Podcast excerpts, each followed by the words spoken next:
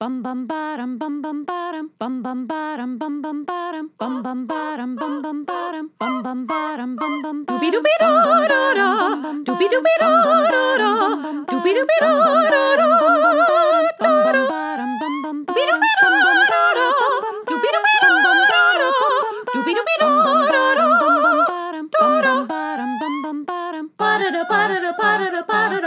ba da da ba da da ba da da ba da da ba da da ba da da ba da da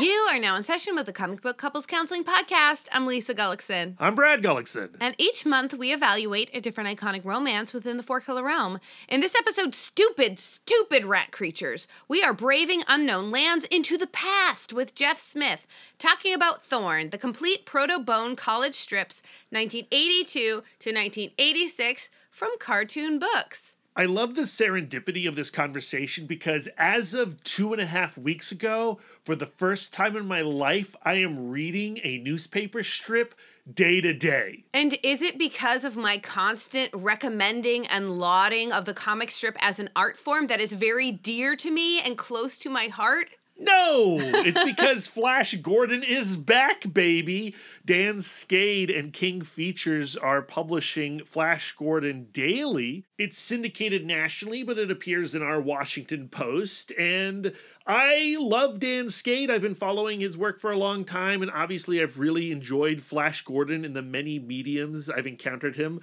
Uh, primarily the Buster Crabbe uh, serials, but also, like, I'm a huge fan of that old 80s Flash Gordon film, which we will be screening at the Alamo Drafthouse in Winchester, Virginia on December 3rd. But I'm willing to give you a little credit, Lisa, because you have also gotten me to read Calvin and Hobbes for the first time. I just started reading Peanuts this very morning. And how are you enjoying the ritual of reading comic strips? Because that was what my family did and still does every single morning. Well, doing it daily with Flash Gordon is odd, Right, right? right. Because it's it's a narrative strip. Like there's a plot going on here, and I'm able to keep the story in my head. But when you get to uh, like a certain strip, you get like, oh my gosh, he's finally going to face off with Ming. Let's do this. Oh, I gotta wait 24 hours until I read the next strip, and then the next strip is like a swerve, and it's not facing off with Ming, and you're like, ah. Well, it's a practice. It was just like when I started reading floppies, when I started reading issues, like hmm. I had to practice what that experience was like.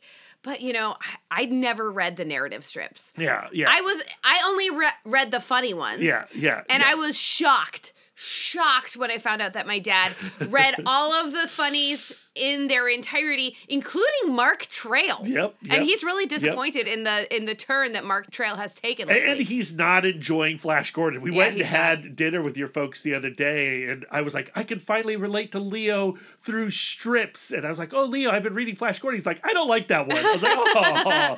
like his daughter, he hates change. so, uh, you know, I got to, you know, like give him why I was really enjoying Flash Gordon, and he seemed, uh, he seemed still skeptical. All right, but uh, I, I, we're gonna win him over, Dan. We're gonna win him over to Flash Gordon the way that you, Lisa, have somewhat won me over to strips as a form. I remember after we got married and I moved in because we were very traditional. um, uh, like I remember going like, we need to now subscribe to the newspaper, and you were like. Why? And I was like, because that's how you get the funnies. And you're like, it seems wasteful. I to, to forgot about this. Do you remember now, though? I, I I do shamefully remember this, um, and I am sorry. And we should have subscribed to the paper. Why was I such a jerk to deny you the funnies? Oh, shameful. Well, I, I don't think that you were denying me the funnies. I like to me it was like okay, I would read the style section for the advice columns and I would read the funnies and then sometimes I would flip through the entertainment section. All of the rest was like what you laid down on the floor to paint your pottery or do your craft so you didn't get uh you didn't get glue on the carpet. Well, we have digital s- subscriptions to multiple newspapers, and I like it that way because, yes, you know, it's a lot of paper, right? It's a lot of waste.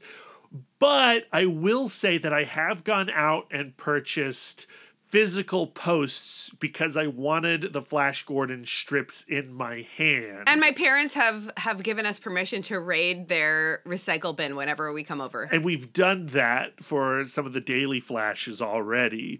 Um, but I don't know, like maybe, maybe, maybe, maybe we should do it. Maybe we should subscribe to a physical paper, Lisa. Maybe I, I I've learned the error of my ways. And again, I wish we could go back in time to that conversation in which I was like, "Don't be ridiculous, Lisa. we will not subscribe to a paper." Because I think today I would say, "Yeah, sure, that sounds fun." I since have accepted that that's not the only way you read the funnies, and that it is not a requirement upon waking to find a a strip that you enjoy and point it out to a loved one. Like there's a there's other things that we can share as a family together. But that's like the behavior you saw as a child. Your mom or your dad would cut out a strip for the other and be like, check this out. Yeah, And yeah. that was love to you. yeah, like And I denied that. Hearing my dad's finger hit newsprint is like Oh, man. the most like nostalgic like i could literally cry thinking about it. It is the most nostalgic sound to me and his like little laugh. It's just like and then also before bed our mom would let us like pick one book to read. So we would get like one bible story and we would get one book. Hmm. and so calvin and hobbes was frequently what we read. And at that time the volumes were like rectangular like the long way. Yeah. So you could like if mom sits in the middle, you flop one side over Lisa's lap and one side over John's lap and then wow, we are having like a Kodak moment. Mm. And yeah, yeah, I like right now you're reading the Calvin and Hobbes from those like little tiny Those new digests. and they are a very satisfying size but to me i feel like you're almost like not getting the full experience because Okay. it's not you're not like you're not like lying on your belly with this long expanse landscape mode strip and we've talked about Calvin and Hobbes off mic, and I am not loving it the yeah way. and it breaks my heart like it makes me sick to know that you are not just head over heels for and Calvin and I'm Hobbes. reading it kind of chronologically, and maybe that's the mistake, and that's also how I'm reading Peanuts.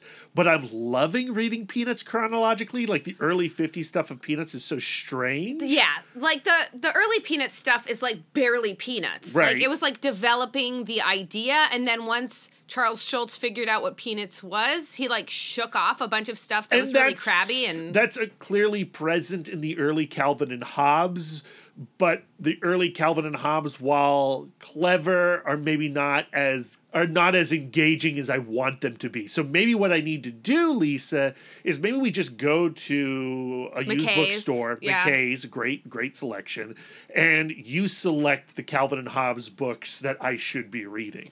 I love that. I love that story. We could do that literally today because we're recording on a Saturday. Check our Instagram at CBCC Podcast. See what books we got at McKay's. I remember when Calvin and Hobbes ended, when hmm. we were getting that final Sunday strip. And it was like the end of an era in my house. Let me Google, let's pause and let me Google what the date was. It was December 31st, 1995. And it ends with Calvin and Hobbes on a sled saying, Let's go exploring. Spoilers. Uh, well, I mean, it's not spoilers. I'm going to give you emotional spoilers. Okay. It is so. It was so touching and so moving to me at the at the time of this idea of like even though we weren't getting any more strips, Calvin and Hobbes was continuing to exist in the world and. And it does. Uh, like Calvin and Hobbes continues to exist in my life. I credit my entire like sense of humor and vocabulary to Calvin and Hobbes because Bill Watterson was not afraid of using a big word, and I was not afraid of using a big word after Calvin had used it. Oh man. Okay. Yeah. Like Calvin and Hobbes also feels like a couple we need to cover on, on this podcast Yes. in session at some point. Uh, probably in 2024. That makes me so happy because when you were first going, like, I'm having a hard time getting into Calvin and Hobbes, it was like heartbreaking to me. and, but you saying, like, well, maybe I shouldn't start at the beginning because that is the proto Calvin and Hobbes. Like Right. he's still figuring the characters out. He's still figuring out the mechanics of his own comic. Where with Jeff Smith and Bone, Thorn, his college strip was his proto strip. And I think that for many years he was not comfortable being judged off of those early machinations of his characters. Yeah, and he has put them out in different forms previously, but all of those previous forms have kind of been hard to get or very limited. This is the first time where it's like, here you go, gaze upon my first draft. And that's something that I would never do. You know, I've looked at my college writing and I am embarrassed by it and I would never put it out into the world. And here's Jeff exposing himself for the benefit of his readers and bone obsessives, but also to the benefit for himself. He's looking back at his past self with warmth for the first time. But Jeff Smith is a legend. Like it takes the confidence of a legend, of someone who knows like I have created something of tremendous cultural value. So I like to me like okay, that love tank is so full that to go back and look at a version of himself he decided not to be anymore with love is like a little bit easier than like us who who like Our you know- love tank's not as uh, full. we don't have the self confidence of of a Jeff Smith, nor do we deserve it. But I don't think that college age Jeff Smith, when he was creating Thorn and writing those comics, I don't think that he knew necessarily that he was putting out like an incomplete thought. Like when you are a creative and when you are an artist, you're putting out work all of the time. and you're also trying to put out the very best of yourself at that time. But right? we're all works in progress. yeah. like you're going to hear in the interview after he finished that college strip he had a time of turmoil and kind of like fallowness where he was trying to sell this comic and it just was not working. That experience of rejection i think kind of reflects backwards and taints what he did before. And i think i, I imagine that it's tremendously healing for him to now put this work out and go like even though nobody accepted it at the time there is a worthiness in this project that i made Lisa and I have wanted to have this conversation with Jeff for a year now. Uh, longtime listeners know that Jeff came on the podcast to talk about Tuki. We had a great time chatting about that wonderful book. Uh, but of course, Lisa and I are longtime Bone fanatics, and we wanted to have the ultimate Bone conversation with Jeff Smith, the way that we've had those conversations with Daniel Warren Johnson about Do a Power Bomb, or the Samnees last week talking about John and the Impossible Monsters. Of course, Dan Slott talking about his Mike Allred run on Silver Surfer. but this conversation is not that It's not that, but it also is kind of part one of what that will ultimately be. We are going to have the ultimate bone conversation with Jeff Smith, and this is the beginning of that. Mm-hmm. Yeah, we're definitely laying some groundwork. And it's way more process heavy than the conversations that we usually have on comic book couples counseling. Generally, we are a lot more story focused. But I think that Jeff Smith's personal story is uh, re- reflected truly through Bone. Well, Jeff Smith is an incredibly unique cartoonist, mm-hmm. right? He created Fone Bone when he was five years old, and then he carried Fone Bone through his childhood, into his teenage years, into his college years, and into his adult life. And there are not really too many cases. I can't even really think of one right now like that. And the question of why that is, why has Fone Bone stayed with him through all his various life transitions, is at the heart of this conversation. And Jeff, I don't think has really explored an answer to that question before. because he's never not been like his entire like cognizant memory has fone bone in it like Yeah. like um He is Fone Bone. yeah yeah and and fone bone is a person i feel like to him i don't think he would necessarily say it that way but yeah and i truly think that jeff smith is like a spring like some people when they are creative they are sponges and they absorb a lot and then from that place they create. Like when I was 5 years old, there was this television show on PBS called The Secret City, hosted by Commander Mark, and he would do drawing little like drawing demonstrations. And then the show would always end with him drawing this little fuzz character and this elaborate floating city. And i drew commander mark's little fuzzy guy all of the time and i would try to imitate it and i would i would draw garfield and i would draw the ninja turtles even though i wasn't i didn't watch the show like I would imitate, but it never occurred to me to go like, now I'm going to come up with my character. And I think that that is how like Jeff is different. Like he always had it in his mind of like, This is my guy. from what I have seen, I am springing forth a new idea. Yeah, I love Carl Barks's Duck Comics. I love Pogo. I love Disney. I love Peanuts. I could do something like that, but it's got to be my thing. This new Thorn collection is currently up on Kickstarter. As of this recording, there are 11 days left to back it. We've backed it.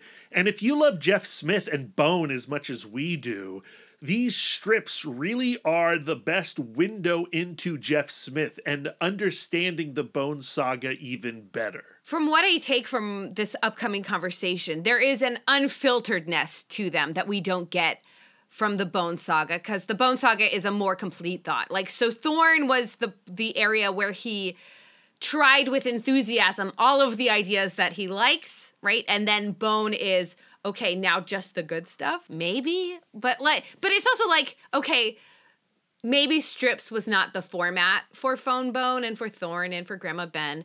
The format is the stapled comic. And he did the same thing with Tuki. He's like, Tuki is a webcomic. Oh no, it's not a webcomic. It is a single issue. Oh no, it's not a single issue. It is a landscape format volume that you throw over your lap. Yeah, and I think one of the reasons why he was able to do that is because he learned such a valuable lesson in transitioning from thorn to bone that the hard reset has power. He's not afraid to get that eraser out. You know, he does the first pass, he hones his idea, and then relaunches. Yeah, and and we get to watch as fans, which is I think is like weird. Like you know, like yeah, we get director's cuts of movies sometimes, like uh, you know, but for the most part, we see a finished product or we we see a product that somebody has deemed as done. Where I think because Jeff is empowered by self-publishing, he can go like, "This is a great idea." Oh nope, I'm taking it back. I'm redoing it. Still a great idea. It is weird. It is unusual, but it's also a privilege. And when you get like DVD extras like the Thorn Proto Bone book, you got to take advantage of it. And, you know, you got to take advantage of a conversation like this one. I think there is a lot of insight in this conversation, and it will enhance my further readings of Bone. and further readings of anything. Like Jeff is giving us a glimpse into the life cycle of a good idea. And good ideas make up the books we love, like the books we're talking about in our Sponsored by Omnibus. Omnibus is a modern digital comic book store and reader app carrying your favorite single issues, volumes, and omnibuses all day and date. Just like your local comic book store, you pay per book, but digital. Their focus is on building an excellent customer shopping and reading experience and using novel discovery features to help fans find their next new favorite book. They feature top tier content and already have many of the top publishers in comics today.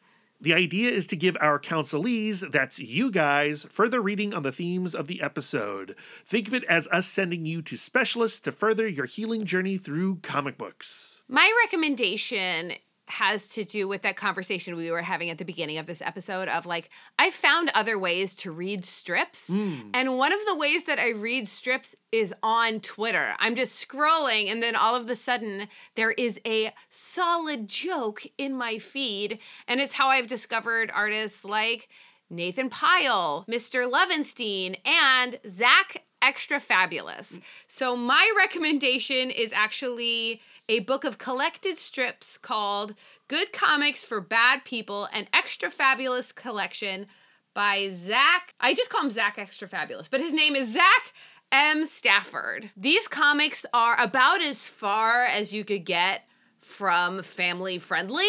This is They're this pretty dark. this would not be included in our nighttime comics reading ritual in my house. You know, it wouldn't be like a Bible story and um, Zach Extra Fabulous. But um, to me, I think that like Zach's comics are super irreverent very funny and sometimes so dark that like like I go like I don't know if I can like this one because somebody might see that I've liked it and think Oh, less of me on your feed on Twitter. But you know what? You'll, you'll get a chuckle, but then you withhold the like to withhold the judgment. Just yeah, yeah, yeah. because yeah. everyone's going into comic book couples counseling's likes and be like, what are they liking? We're not Sam Jackson, Lisa. Yeah, yeah. Like to me, humor sometimes has a, a dark underbelly, and Zach loves to live there. But generally, when I'm reading Zach's comics, I'm reading them for free. And so it feels so good to be able to actually spend my hard earned money on something that really brings me a lot of joy and laughter every single day. And we've actually been reading this book this past week. Yeah. And what happens when you read Zach's comics, like in a long stretch, right? Yeah, like a rat a tat of Yeah. like a like a machine gun. you enter this like intoxicated state Mm. and it's not just a single chuckle like they build on each other and after 50 pages of extra fabulous you're drunk Yes, there's like a wastedness. But in a good way. Yeah, yeah, amazing. So um, the rating on Omnibus is 17 plus. Keep that in mind. Um, but yeah, it's available with the promise of a volume two because this one is called Volume One. and we've done an email interview with zach He doesn't do he, doesn't, do, podcasts. No, no. So we did an email interview with him, and that will be dropping on the site hopefully this week. We're eagerly anticipating his A's to our Q's. Mm-hmm. So Brad, Yeah. What is your referral? My referral? My referral. Yeah, your referral. My referral is not a strip. I like the direction that you went in, but I decided to gravitate towards the world building that Jeff Smith does in Bone. And I wanted to highlight a mythology that starts off kind of small but cool and then explodes into something large in the same way that the mythology in Bone does. yes, I love that. And like Bone, it smashes a bunch of genres together in a very satisfying way. I am talking about The Sixth Gun by Cullen Bunn and Brian Hurtt. All the volumes are currently available on Omnibus. Uh, Hurtt has a very cartoony style that at first you don't think jives with the material, but as the story goes along, you can't imagine it in any other aesthetic. And also, like Bone, when violence occurs, because it's being told in Jeff Smith's cartoony style, the impact of that violence is almost more extreme than what you would experience in like Hostel mm-hmm. or a Saw movie, right? Brian Hurtt's illustrations are fun and breezy. You feel safe, and then suddenly someone's head gets taken off. Yikes. And yikes indeed. The six gun plot involves six magical or mystical pistols. Each one, when you pull the trigger, has a different superpower, Ooh. for a lack of a better word. And various agents are trying to gather these pistols after the Civil War for devious means, obviously. And as the series goes along and you learn a little bit more about the history of these pistols, you realize that these characters are in one of those giant primordial good versus evil battles. And like Bone, as you were reaching the conclusion of this series, as I was reaching the conclusion of Bone, I got a little sad. And when I was reaching the conclusion of The Six Gun, I was a little sad. But it is all done, it is all told, and all the stories are available on Omnibus. Links to these books on the Omnibus app are in our show notes. Keep in mind, it is not a subscription service, it is a pay per book, just like a real comic book store. Referrals. It's been so heartwarming to see the Thorn Kickstarter do so well. We're already in stretch goal territory, and I think we're going to unlock a whole bunch of extra treasures here. And as you may know, Jeff Smith recently had a heart attack and he had to cancel his promotion around Thorn and also Bone More Tall Tales, which is out now from Scholastic. And he hasn't been able to do as much promotion as he would have liked. And his fan base still came through. Yes, of course we would. And that's where we start our conversation with Jeff Smith talking about recovering from that heart attack and being in kind of like the perfect place to reflect on Thorn in the beginnings of Bone. This is our Empire Strikes Back of Jeff Smith conversations. there is already the promise of a third conversation, and the third conversation will be my favorite because that's the one with the Ewoks. Return, you're a Return of the Jedi girl. Well, I am an Empire Strikes Back guy. And I, I can see this one being my favorite of the three Jeff Smith conversations. I don't know why we have to limit I ourselves don't know. to a trilogy. I regret. I regret my metaphor, but um, but I do love this conversation. Here it is. Jeff, welcome back to Comic Book Couples Counseling. Hello. Hello, it's great to be back. Really great to be back. It is great to have you back. You've had a wild batch of months here recently. How are you doing? I'm doing well. I am 99% uh, back. Uh, I, I feel perfectly normal. I can't tell that I had anything go wrong. As we were talking beforehand, I, when I had the heart attack, I didn't. I didn't know it. It just. I just woke up later in the hospital. Thank God Vijaya was in the house uh, and called the emergency squad, and they got there. They're only like two blocks away from us, so they got there really quick.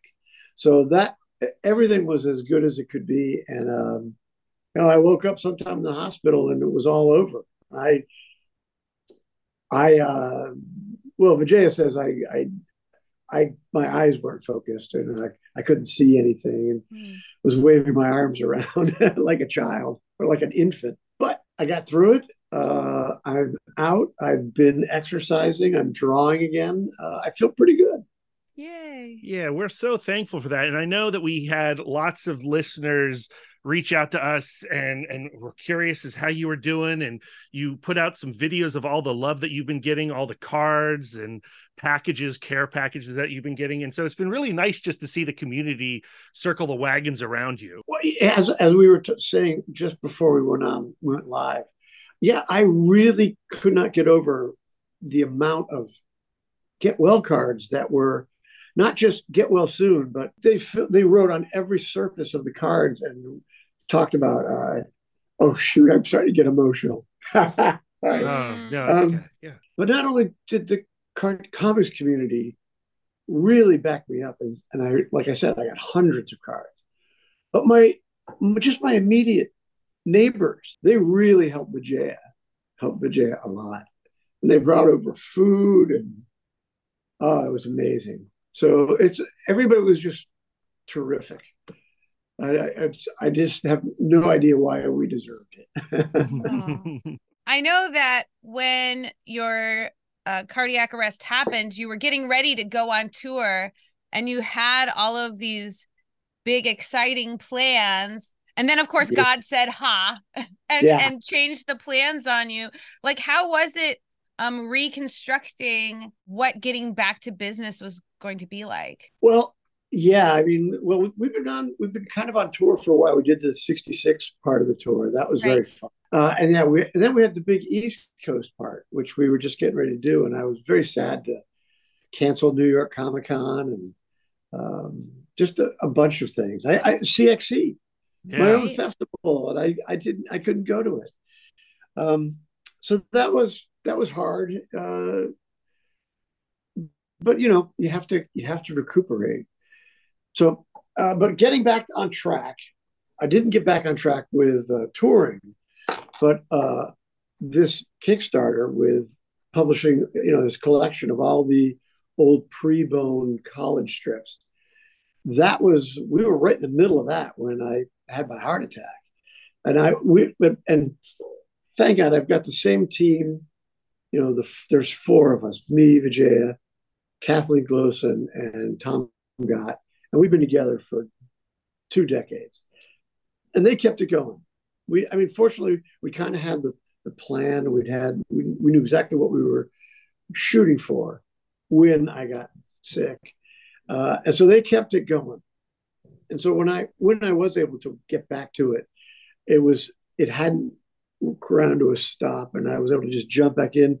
And we've got the book. Oh, the book looks beautiful. Mm. We're so excited. Tom uh, worked with uh, the Billy Ireland Library, uh, and they scanned they because that's where all the original art for the comics were for the comic strips was held there. And Tom rescanned all of them with the help of, uh, of the, the staff there.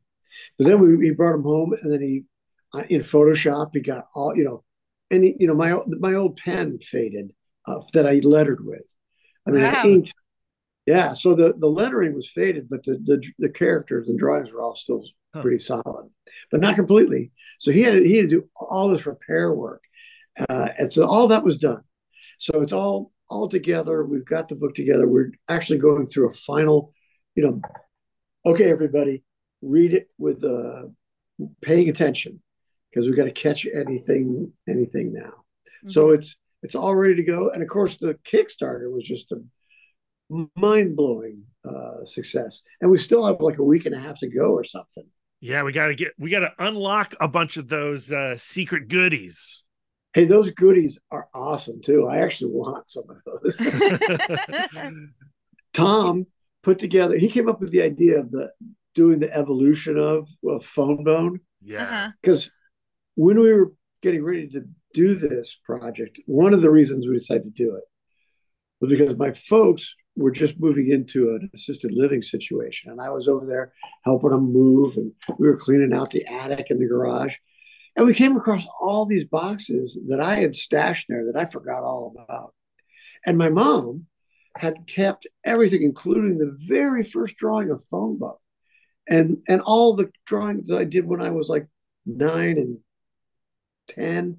Mm. So we have all this early fone bone material, and he strung together a little group of pictures of fone bone morphing in from the five year old draw five year old me drawing into uh, you know the bone comic strip character. It was really fun, and he and he did one of Thorn really quick too because there's a period when between high school and going to OSU where I was just working, and I was I was really into Frazetta and heavy metal, Mhm. and these all of a sudden this there were mo- more monsters in my little bone world, uh, and then and sexy sexy women with little, Yeah. yeah, you know, see their butts and their little metallic string bikinis, and uh, I and I found one of those that she. I mean, it's it, it's the first drawing of Thorn, and at the very bottom of it, I wrote Thorn at the bottom. So we're going to have all that in the books. We're very excited about the book. We're excited about the Kickstarter.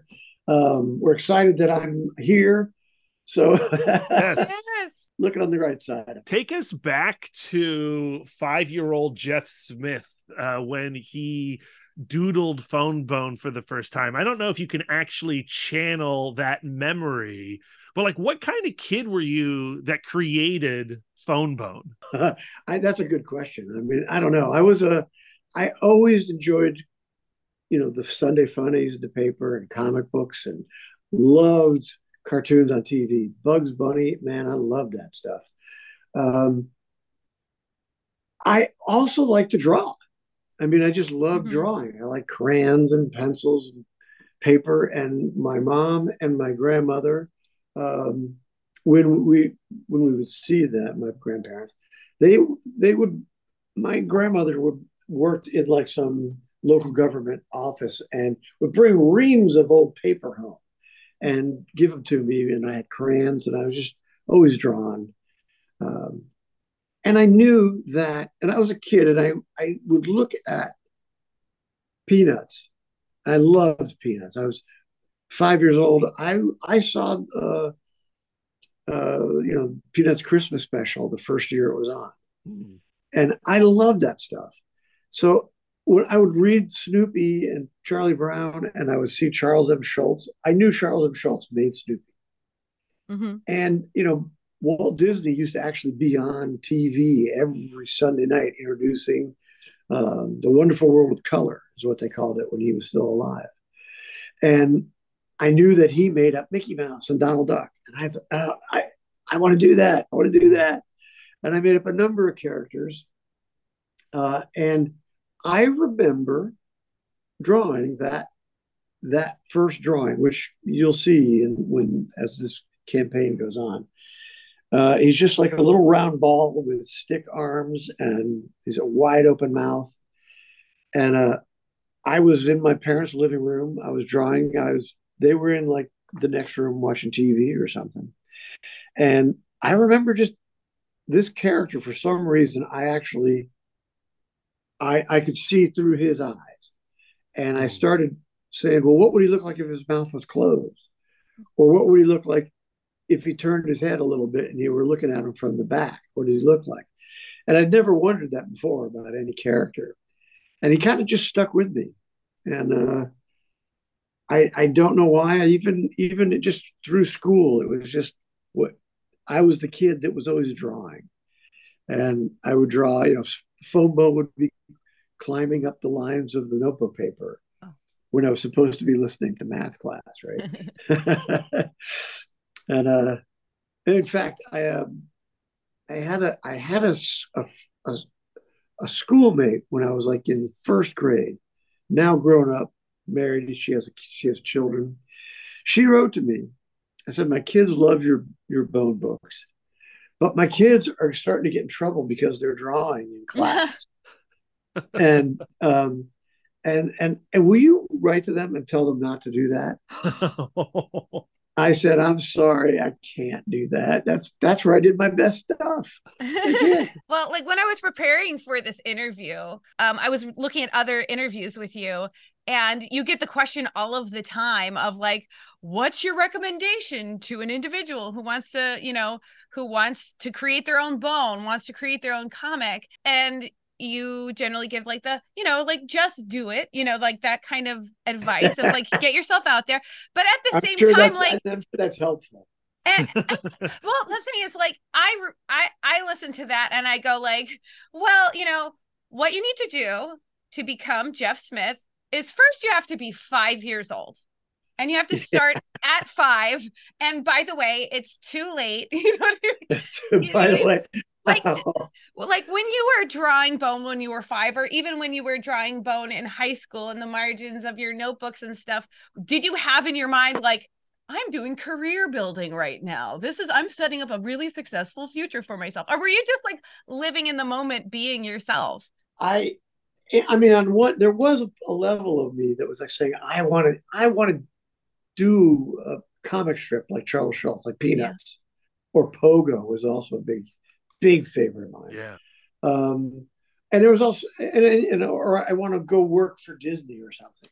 But there was also another part of me that was like, that's not a real job. Even Mhm. I, I don't know if people were telling me that in high school, um, or if I just I I know I don't remember why I thought that, but I do remember very clearly thinking that try okay, why would I be a cartoonist? That's like wanting to be a movie star. Mhm. It's not really it's not really going to happen. But uh I, in fact, I, I kept drawing the fone bone more out of, I don't know, just out of fun.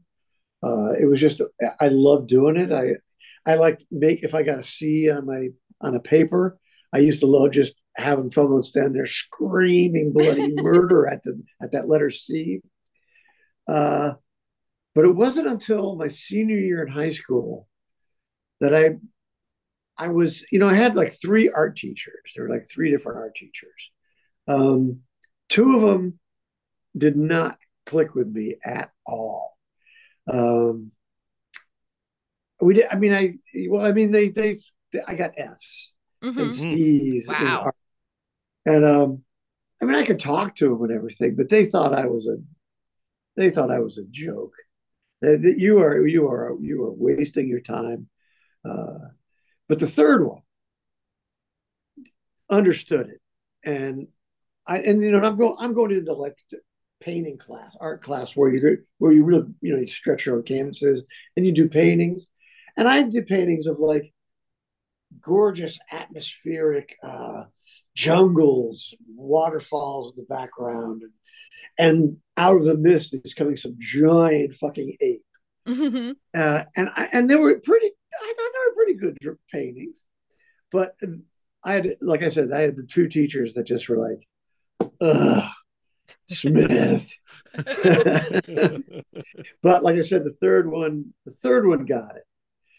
And I went to him at one point, senior, senior in high school now. And I started, started thinking about what I'm, what am I doing? Um, and he was like helping me sign, you know, apply for scholarships at like the Columbus College of Art and Design, which is a, a nationally a well thought of art college. Uh, and I told him, well, can you, he was just asking me, what do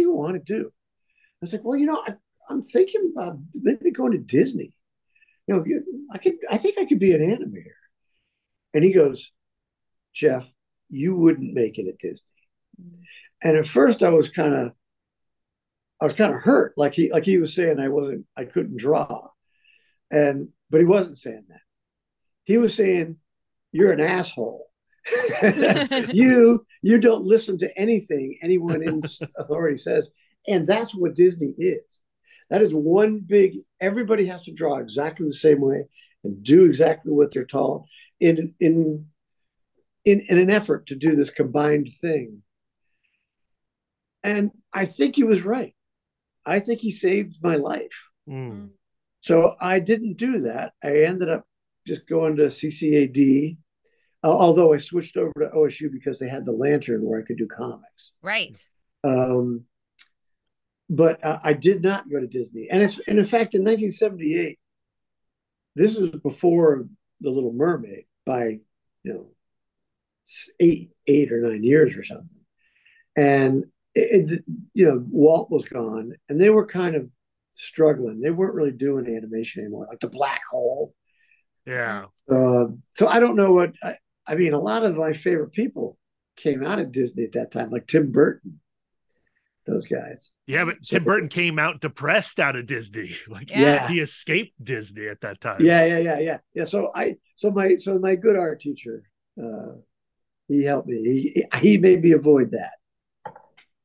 So when you eventually go to OSU, uh, because the Lantern gives you the opportunity to do a daily strip, and you start to form Thorn, and Fone Bone is part of it. Like, it, what's so unique about your path is that Fone Bone has been there since practically the beginning, and when it was time to do a daily strip, Fone Bone is still like locked into your imagination. Like, it- uh, Yeah, no question. and I, I'm sure it's hard to really get you on the couch and figure out why that separate, is. but yeah, separate Jeff from Right. Fone Bone. Right, but why is it? Like, why you did really, I, Fone Bone? you really can't. You know, I don't. I don't want to. We shouldn't look into that too closely. but there's, but there's a guy. There's a guy who's short, small, has a big nose. Um, and that's pretty much what I was in uh, elementary school. Mhm. uh, and and uh, he, a lot of my personality is in that character. He's, you, I am Fone Bone, pretty much. I'm all the characters, Mm. even Grandma Ben. Mhm. I have a very short attention span for people that are uh, idiots. I really don't need. I don't have time for that. But um, well, I I started to talk about this uh, before when I was talking about when Thorn kind of came into the picture. Mhm. I had up until high school, I had been very much under the thrall of talking animals, Bugs Bunny, Pogo, Snoopy, uh, Mickey, Donald. Every, I mean, I that I was into that kind of comic, and that's where and Bone mostly is part of that. In fact, Boneville, if we could go to Boneville, it would be something like, I'm sure Phony Bone has an Uncle Scrooge money bin somewhere. Mhm. That's that's that was that world until like maybe middle school. Uh, that's when I discovered, you know, Tarzan, and Conan, and Conan the Barbarian. The paperback covers, the Ballantine paperback covers, when I was in middle school, were Frank Frazetta, and they were the best things I'd ever seen. They were better than anything I'd ever seen on TV, better than anything in the comics. They were sexy and perfect and exciting. I I loved them. Frazetta was is a huge fan of mine, and it was then. It was in high school under the under like Neal Adams, uh, Frank Frazetta, Joe Kubert. That side of comics and fantasy art sucked me in, and it was that at that point I got interested in drawing, you know, monsters and uh, sexy women who just just perfect perfect sexy women that don't aren't wearing anything. Mm-hmm. and uh and i'm just you know i'm only like in eighth grade or something but i'm i got pretty good at it my friends all love my drawings um but i don't know why i wouldn't have just abandoned the my child nourishment of yeah you know snoopy and fone bone uh, instead, Fone Bone came along and was the star. I, I don't know. I can't. I don't. I've never really thought about that until this very interview. It's it's just so interesting to me because you know I I had a similar trajectory just as a, a, a consumer of stories where I was into Disney and Duck comics and things like that, and then I discovered Frazetta, heavy metal, and you like for me I jettison the childish, what I deemed as childish uh, things for like, ooh, more mature bikini women. Yeah. But what, what's fascinating yeah. to me is that you you got into that, you know, adolescent stuff, but you kept fone bone.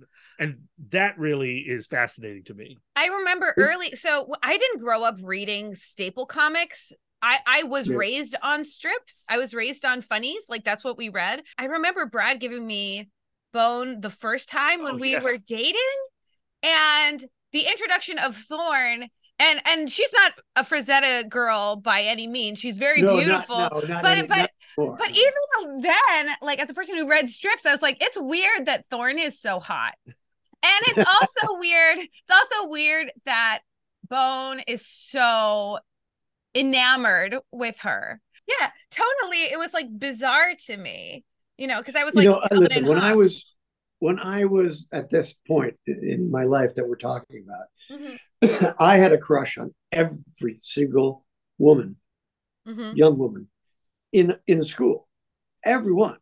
I mean, I just had a crush on every girl, and I was uh, terrified to talk to any of them. and sure. occasionally, you know, in high school, then you know, you, you, grow up and you you get friends and you finally start ha- asking asking girls out and stuff. But at that point, at this at this mixture point in like maybe from the seventh grade to about the ninth grade, yeah, and I was I I just was a geek. I was a total geek. One of my favorite elements of of bone like like of fone bone specifically is that you know when he first meets thorn you know he he's so smitten with her and he's suffering all of these micro rejections from her that she doesn't even realize that she's like sending out yeah. and and what his admiration matures into is this kind of reverence and yeah, loyalty, yeah. which I yeah. I think is like such a beautiful thing. Oh, thank you. I I well I I think that is what happened. I mean, I never wanted to have them even kiss. Mm-hmm. Uh, I actually had them kiss one time in the college strips, Ooh. but it was sort of like after a real big traumatic event happens, and Thorn just kind of gives him a big kiss, almost like almost like she just needed to like get that out of her system or something. I don't know. Had nothing to do with fone bone. Uh, but I was like, no, that's no, no. I did it. It's fine. They play I play it off as a joke, but it's like they when I did the comic, I brought her back. She's still a little bit of a the comic strips were not the heavy metal Frazetta stuff. They were, but Thorn still was much sexier.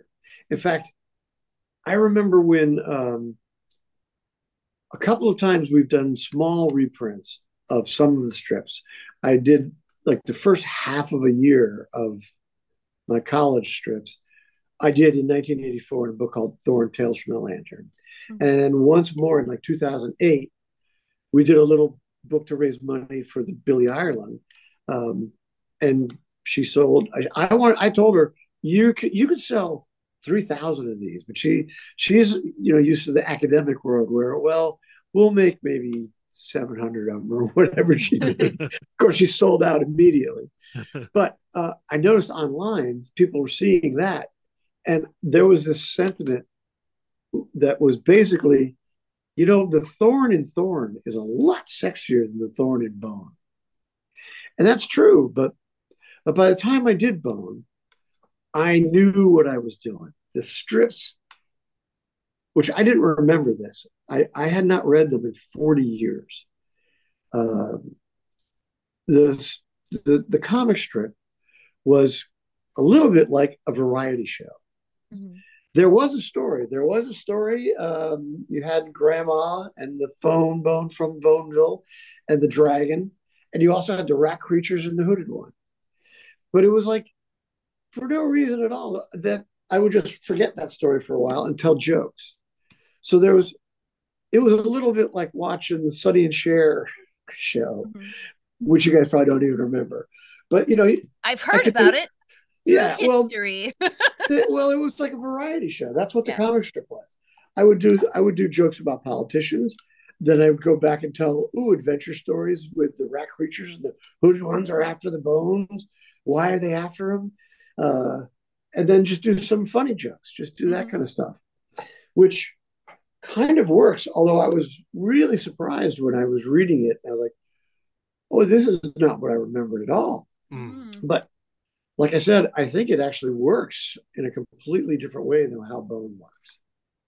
Yeah, so I want to get to revisiting it, like the emotional experience of going back to these early strips and and and seeing your college age self. I recently was given a box from my father of my college papers and books and mm. he had been going through them and looking at what i had been writing and then he handed it to me and i read it and i was mortified that my father had met this version of myself.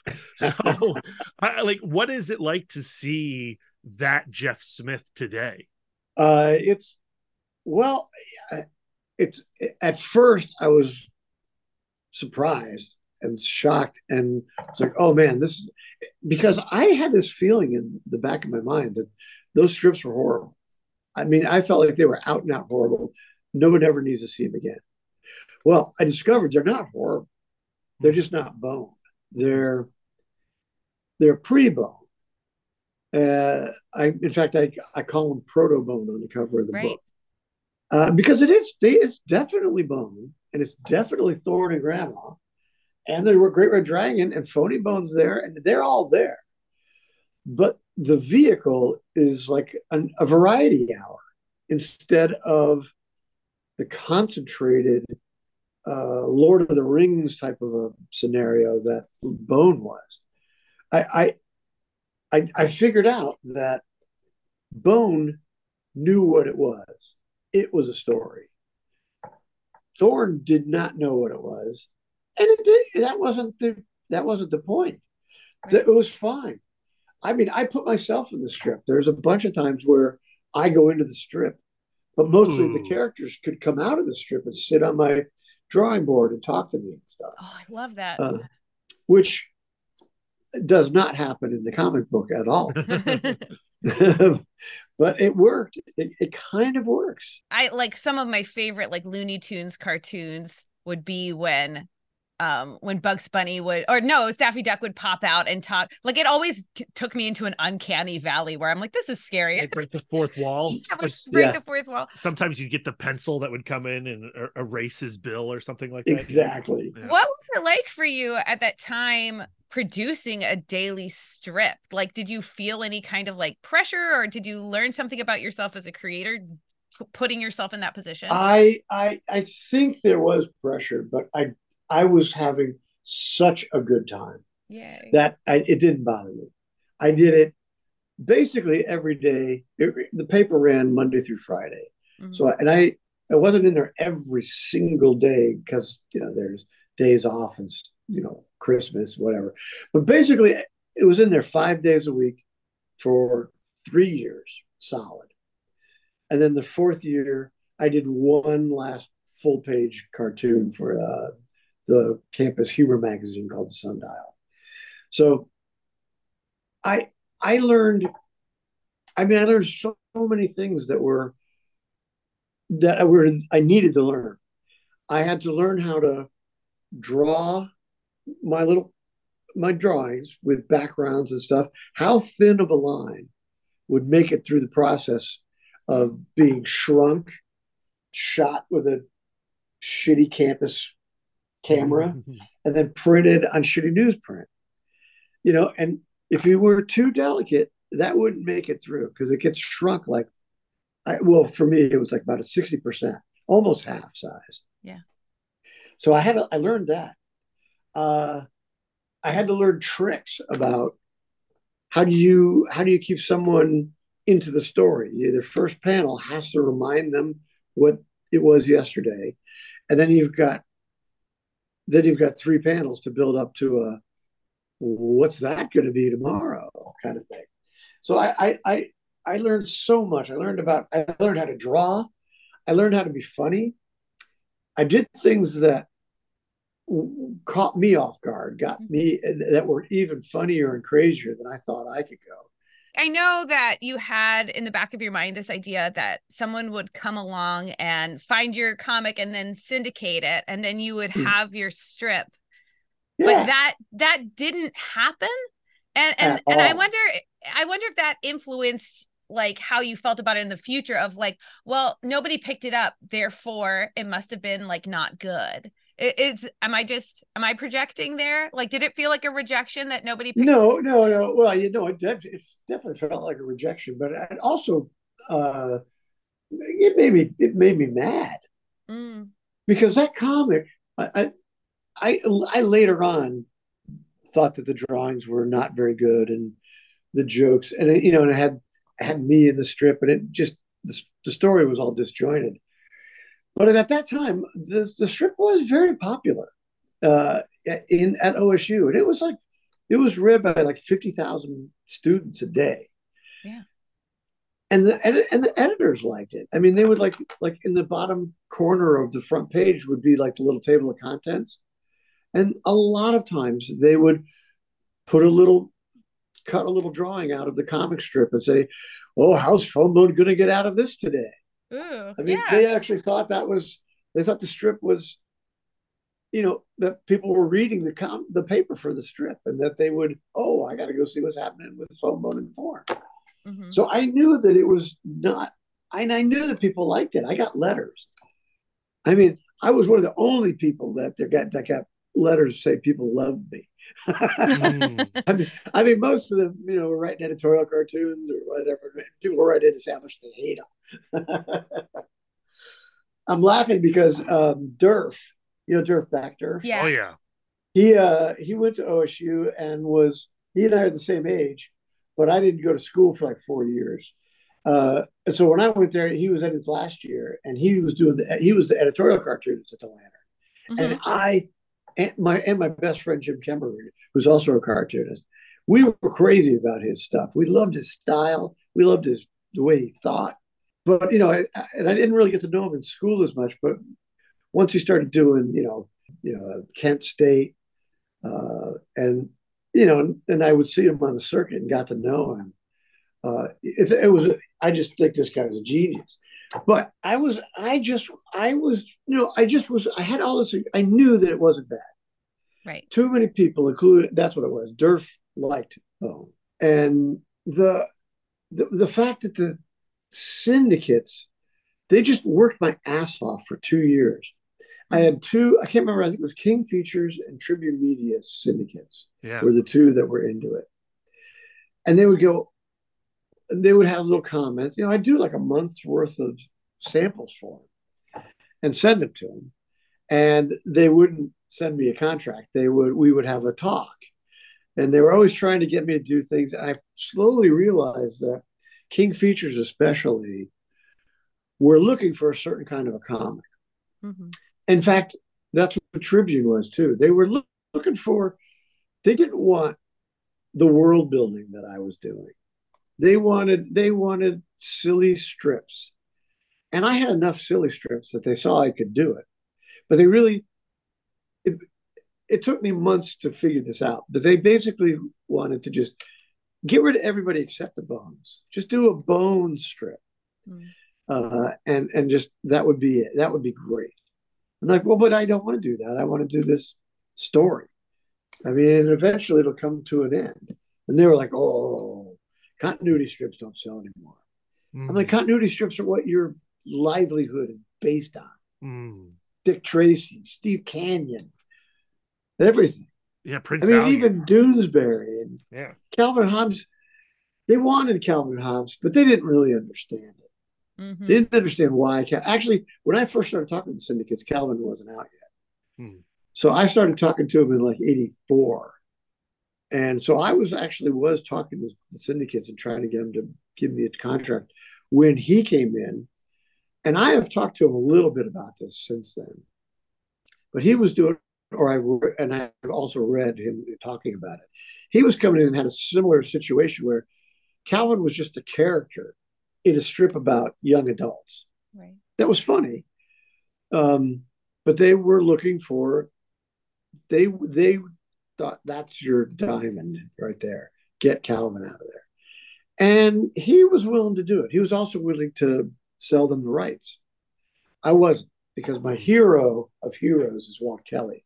Mm. Every day, every comic since I was in the fourth grade has copyright 1967 by Walt Kelly, copyright 1972 by Walt Kelly.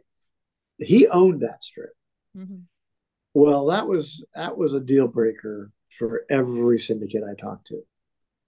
And uh, I, after two years, I was like, they're not going to change their minds. So I just said, I'm done, guys. Sorry. Mm. I thought maybe they might go, oh, we'll, we'll, we'll discuss this. No, they were like, okay, sorry. Mm. So then the drive is to put it out yourself. And that is such a Herculean effort. And I know you've spoken about it before, but I am curious as to your emotional state at that point. Like, like now you're determined. Yeah, and you also have Vijaya on your team too. yeah, Vijaya, Vijaya and I met it at right when we started OSU. And she actually helped me publish that Tales from the Lantern. and the Mhm. two of us i still can picture vijaya carrying like we handmade like wooden counter stands with big uh with a big cutout of the dragon Uh-huh. i can still picture vijaya with like three of those and she can't even see we're walking around campus with those that go to the different bookstores and stuff and i'm carrying the books so she's been with me the whole time and totally supportive in every way. So that that that that that helps. But when i when i quit that when i quit trying to i mean i, I ended ended doing the comic strip in like 84 and i spent probably the next two years just totally wasting my time with the syndicates. I mean they were totally nice and they were encouraging but it was pretty clear that they, they it, I had to I had to do what they wanted, not what I wanted. I wanted to do fone bone and thorn and they and heavy metal, and they didn't want to do that. So I realized that, and I finally just said, okay, that's enough of that. Uh, and so there was a couple of years. There was a few years there where I really thought, well, I'm I'm not going to do it. The comic strip dream is over. Uh, but and and I started an animation company with my my best friend from childhood, Jim Cameron, and uh, and my one of our best new friends from college, Marty Fuller. And we started up a, a thing called Character Builders, and we called it. It was an animation studio. We were thinking we knew people in the media business in Columbus. And we thought we could we could do this, and we could probably, you know, do some local PSAs or something. Um, and so we we we put, we got together a little animation studio, and that we learned a lot there too. I learned about how to run a company. Mhm. I learned how to have a business sense, um, and I knew how to get things done on deadline. Uh, but sometime, so that happened probably around 1986, and somewhere in that same time period, I saw uh, an article about Dark, Frank Miller's Dark Knight Returns in my local Columbus Dispatch in the Sunday Mm. section. There was like a two or three page story in color about this Batman comic. Mm. And I'm like, well, that does, I'd never seen that before. Talking about comics in, in the real media that a grown up might see. I mean, it was ridiculous. And the artwork was definitely not, you know, your cookie cutter shit that I was Yeah. used to from when I was a kid. Um, so I went and found a comic book store. I mean, I'd, I'd been to comic book stores before, but you know, I was still kind of into Batman and Archie. But this time I went, and oh look, I, I didn't really pay that much attention to what comic book stores were. But now I'm a, but now I'm 26 years old, and I go in there and like this place was a comic book store. It was Monkey's Retreat. It's one of the oldest comic book stores in the country. I think it only recently closed its doors, Mm. and maybe that's not maybe that may not be true. Rosie, I'm sorry if you're still open somewhere, man. Um, but I went in, and it was exactly like what the comic book store was in The Simpsons. Yeah. There was there was cats cats on the back order books piles. Uh, there was books about uh, tattoos, and there was all sorts of paraphernalia, bongs and pipes, and everything you could everything you could want. Mhm. There was heavy metal copies going back since the beginning. So and there I got and there I did. I bought the I bought that Dark Knight Returns by Frank Miller, but I also discovered this section where there was Cerebus by Dave Sim, Eight Ball by Dan Clowes, the Hernandez brothers with Love and Rockets, and a few others. But I looked at that and I thought, motherfucker, this is as good. This the stuff I'm looking at right here, the artwork, the stories, it's as good as the golden age of the newspaper comic strip. This is like going back when Steve Canyon and Milton Caniff were in charge, when Dick Tracy ruled. This is it. Mhm. This is going on, and nobody knows about it. I mean, Frank Miller's Dark Knight, people were hearing about, but I was like, I went home to Vijaya, showed her the comics, and I said, I need to sell my animation studio to my partners, and I'm going to go make an underground comic book. Mm-hmm.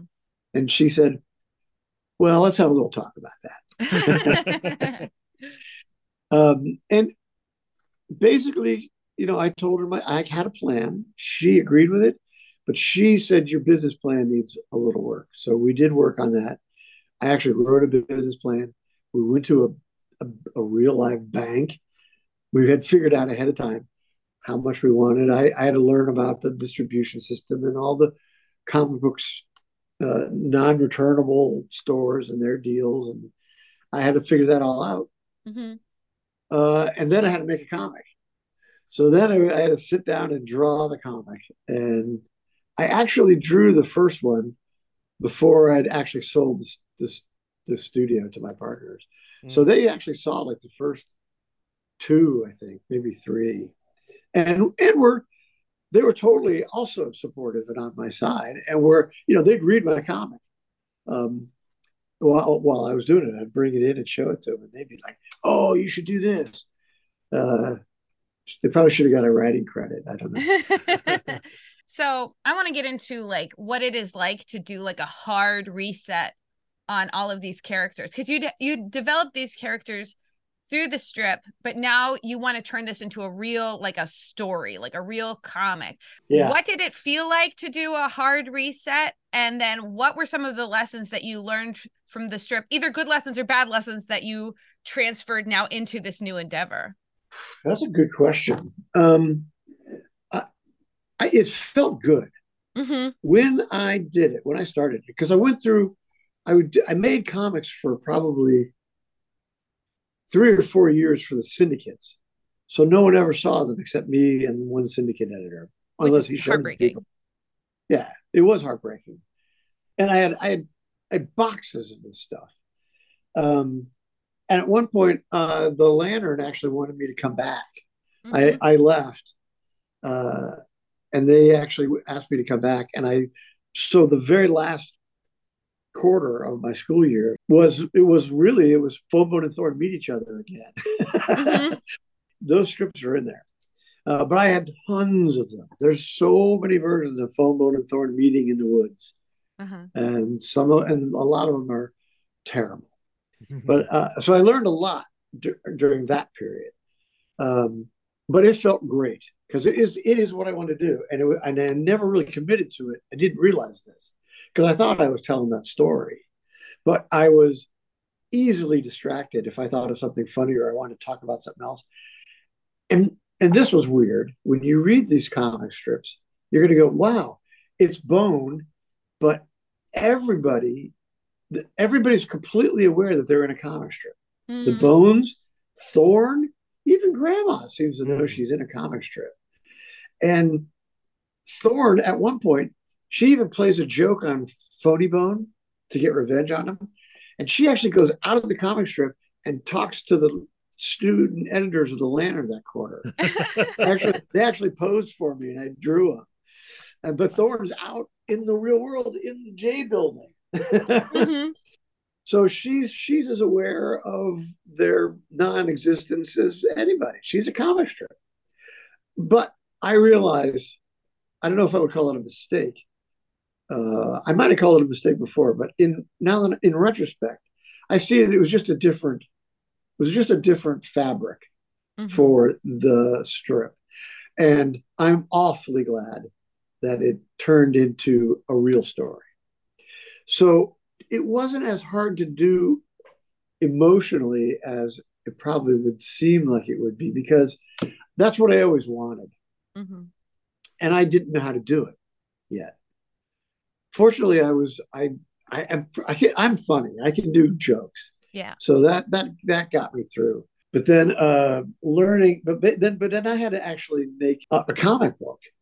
I, I've never done that before. You get a whole different grid you're working with. I hadn't really read comic books since I was middle school or elementary school, even. So I, I it, there was a lot to learn. I had to figure out, you know, how to. I wanted to. I started in the beginning. I'll try to tell a joke per page, Mhm. so that each page has some kind of payoff, and that worked pretty well. Um, but then sometimes there were some jokes in the comic. I was like, you know, that was too fast. If I had like a couple more pages and could spread that out a little bit, that would be that would be awesome. And I started doing that. So so there was a whole new learning curve, uh, and I just I don't know why, but looking back on it, I wasn't afraid of that or or intimidated by that at all. I was just like, I didn't know any better when I just jumped into the lantern and started and learned how to do a comic strip. So I just did the same thing. I just, well, I got to figure it out. Mhm. Uh, and I just wanted to make sure, you know, every four pages or so, I want to make sure, well, make sure those four pages are good. So it wasn't, I didn't, it was exciting. It, it felt like I was finally really doing what I always wanted artistically. So I, I didn't have, I didn't feel pressure or questions. I was like, I'm free. This is it. I had a great run at the Lantern. I learned everything that I can about the art form, and of course, I have some new new panel grids to work out. I have to work out, you know, how to time the larger uh, scenes, but I didn't mind doing it. I was excited the whole time, and it just couldn't have been better. Hmm. You know, I remember when the final issues were wrapping up Bone, and I was so excited, but also somewhat depressed that Bone was coming to a conclusion. And you know, I would, I- what what what is And, and what I wish I could do is I wish I could go back in time and be like, actually, don't be that depressed because Jeff Smith's going to return to Boneville, and he's these characters are never going to be too far away from Jeff Smith or you as a reader, Brad, because here we are now. We're talking about finally seeing these uh, thorn strips from the lantern. I mean, it's a dream that Lisa and I have wanted to that, that we've shared for a long time. And you've also recently put out more tall tales. Like new bone stories are still happening. And I guess a good way to wrap this up is to ask like is that the plan? Do you see yourself periodically returning to bone in small ways? Even if the big epic is over and done with? I, I did not. I really thought, even if I was finishing Bone, I also felt, you know, some, you know, some connection to it that was about to be broken. And I knew that. But on the other hand, it was a gigantic project. Yeah. That I really stuck to, and I missed some deadlines. So I get a lot of shit about uh, he only put them out every now and then. I stuck to this. I stuck to that schedule pretty close for twelve years, and I was, I was excited to get to the end. I, I was, I, I was tired, but oh, I could not wait to put. You know, I was collecting the books. Well, you know, I had like eight books, and I had one more book to put together. There was a it was nine it was nine graphic novels total when I was doing the black and white comic myself. And I couldn't wait to put that last one on the shelf. I couldn't wait. And I'd always planned the big one, the big giant knocker, but I had no idea how big it was going to be. and I'll tell you, if there were printing techniques that came into existence right when I needed them, Mm. New glues were developed. They were actually being developed for school textbooks, math books, and stuff like that. But you couldn't have made a, a paper trade paperback that big. Yeah. Two years before, one year before I did it. So it was really, it again, the excitement was tinged with nervousness, but never anything scary, just like, woo, what's going to happen? And I just for some reason I always knew it was going to work. And I, I mean, that's not true in other, any other area of my life. I never, I never know if something's going to work. Um, but anyway, it, yes. In conclusion, I, I survived ending my comic. I love my characters. They, they have come back, and I, and I will. I don't have time left obviously now that I've had a heart attack. Uh, I'm, I'm not, there's no, there's not going to be a sequel like that. but I, I am enjoying. I can't stop drawing them. I mean, Fone Bone has been with me for so long. He's going to be with me forever. Like Bone is one of those stories that we just own in every iteration. We have the volumes. We have um, we have it digitally, weirdly. We have the scholastics, but my preferred reading version is the big paperback chunk where it just yeah. where it just feels like infinity when you're when you're reading it. It's so satisfying. And i love um on the dedication page it says this book is for vijaya. I think about like what does it mean when you dedicate a comic? Coming from like a religious background when i think like i think of it as like uh you know when you are suffering like you offer it up you offer up your suffering. You're like i'm so, you know uh, i'm offering this up for christ on the cross. Like that that like i did all this work and now and now i'm offering it up.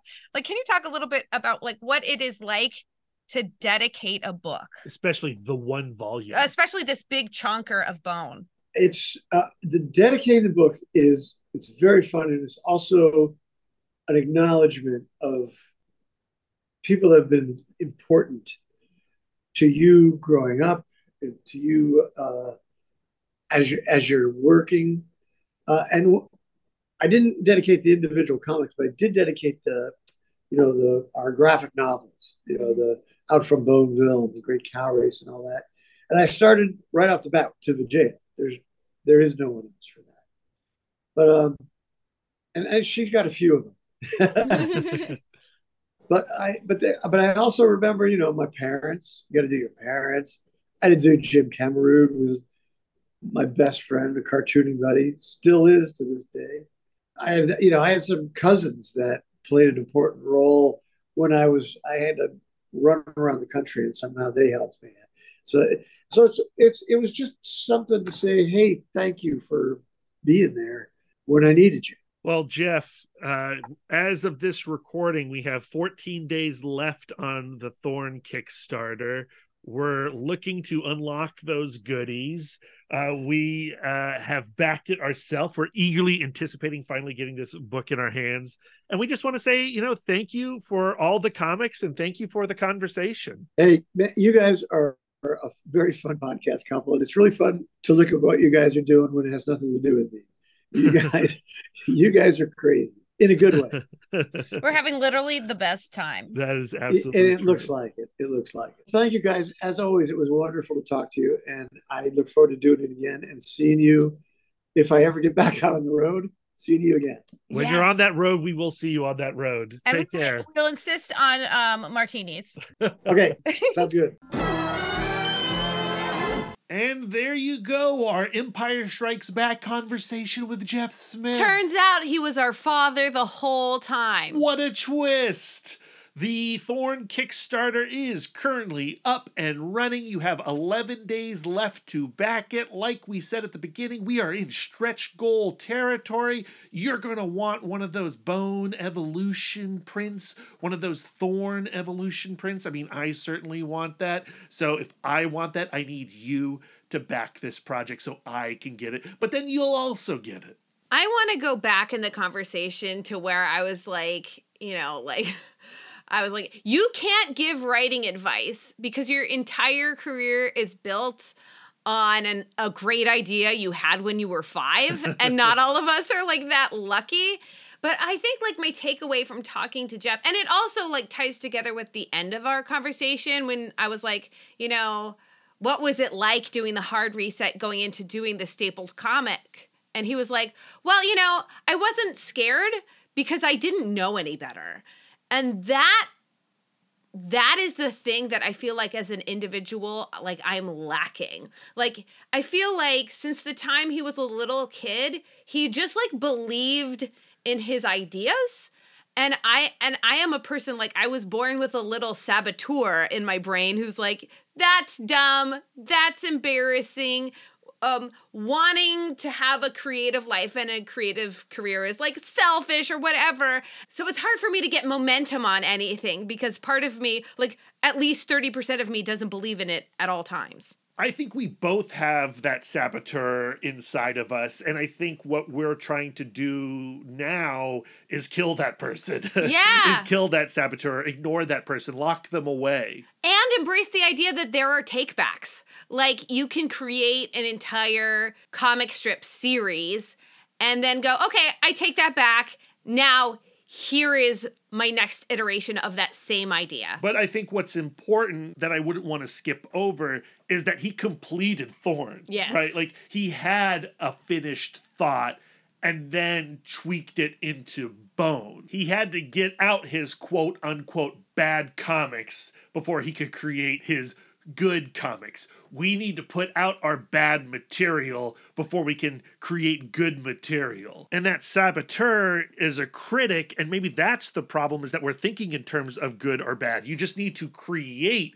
and it's on others to determine if it's good or bad. Yeah. We need to shut up about ourselves. Yeah, yeah. Like I might never get to Jeff Smith's like I didn't know any better, but I need to get to what makes me think I know better? Like, Yeah. how can I, before I complete my thought, know that it's already a bad thought? Why not just make the thing you want to make and then let the world decide if it's good or bad? Because it's scary, Lisa. Yeah. It's scary. But we're brave. We're brave, and we can do it. We can create as long as we shut up that saboteur. Talking about good ideas that deserve to be out in the world, Juni Ba has another book. It is Mobilis. It is brilliant. And we talked to him about it in an upcoming episode. He's having a great fall. Not only does he have Mobilis, but he also has the unlikely story of Felix and Macabre out from Dark Horse Comics. And we get a little chatter in about that book as well.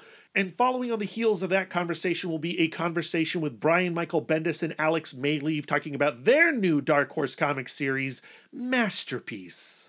Some more exciting things that are coming up. We mentioned it at the beginning of the show, but don't forget December 3rd at 4 p.m., Flash Gordon at the Alamo Drafthouse Winchester. It is being co hosted by Faye from Psycho Cinema and co sponsored by Four Color Fantasies. Tickets are on sale now. Link in the show notes. And for those who haven't checked it out already, our Patreon digital shop is now open. So if you don't want the level of commitment of like subscribing, paying every month for our Patreon feed, but you do want to check us out, that is a really great alternative option. Okay, Brad, um, I got to get out of here. I have to go place a bet on a mystery cow. Where can our listeners send their words of affirmation to you? You can find me on most social medias at Mouthdork. If you have some words of affirmation for our logo, you can send them to Aaron Prescott at A Cool Hand Fluke. And if you have some words of affirmation for our radical banner art and show poster, send them to Karen Charm at Karen underscore X Men fan. Lisa, where can our listeners send their words of affirmation to you? I'm always accepting words of affirmation at Sidewalk Siren on Instagram and Twitter. If you'd like to spend more quality time with us, you can subscribe to us on Podbean, Spotify, YouTube, Google, Apple Podcasts, or whatever app you prefer. We are everywhere. If you'd like to get exclusive, you can join our mm. Patreon, where you'll get more content, including weekly bonus episodes. If you'd like to reach out and touch us electronically, you can email the podcast, cbccpodcast at gmail.com. You can visit our website, comicbookcouplescounseling.com, or follow us on all the socials at CBCC Podcast. You can give us the gift of five stars on Apple Podcasts, and if you'd like to do an active service, why not write a review of the show while you're there? We are fluent and receptive in all five love languages. It really warms our hearts and helps the pod. So until next time, friends, keep your love tank full. And your psychic rapport open. Doopy Bum bum ba da bum bum ba da ba. So, Brad, Yeah. what is your referral? What a hard word to say. Referral. Referrals.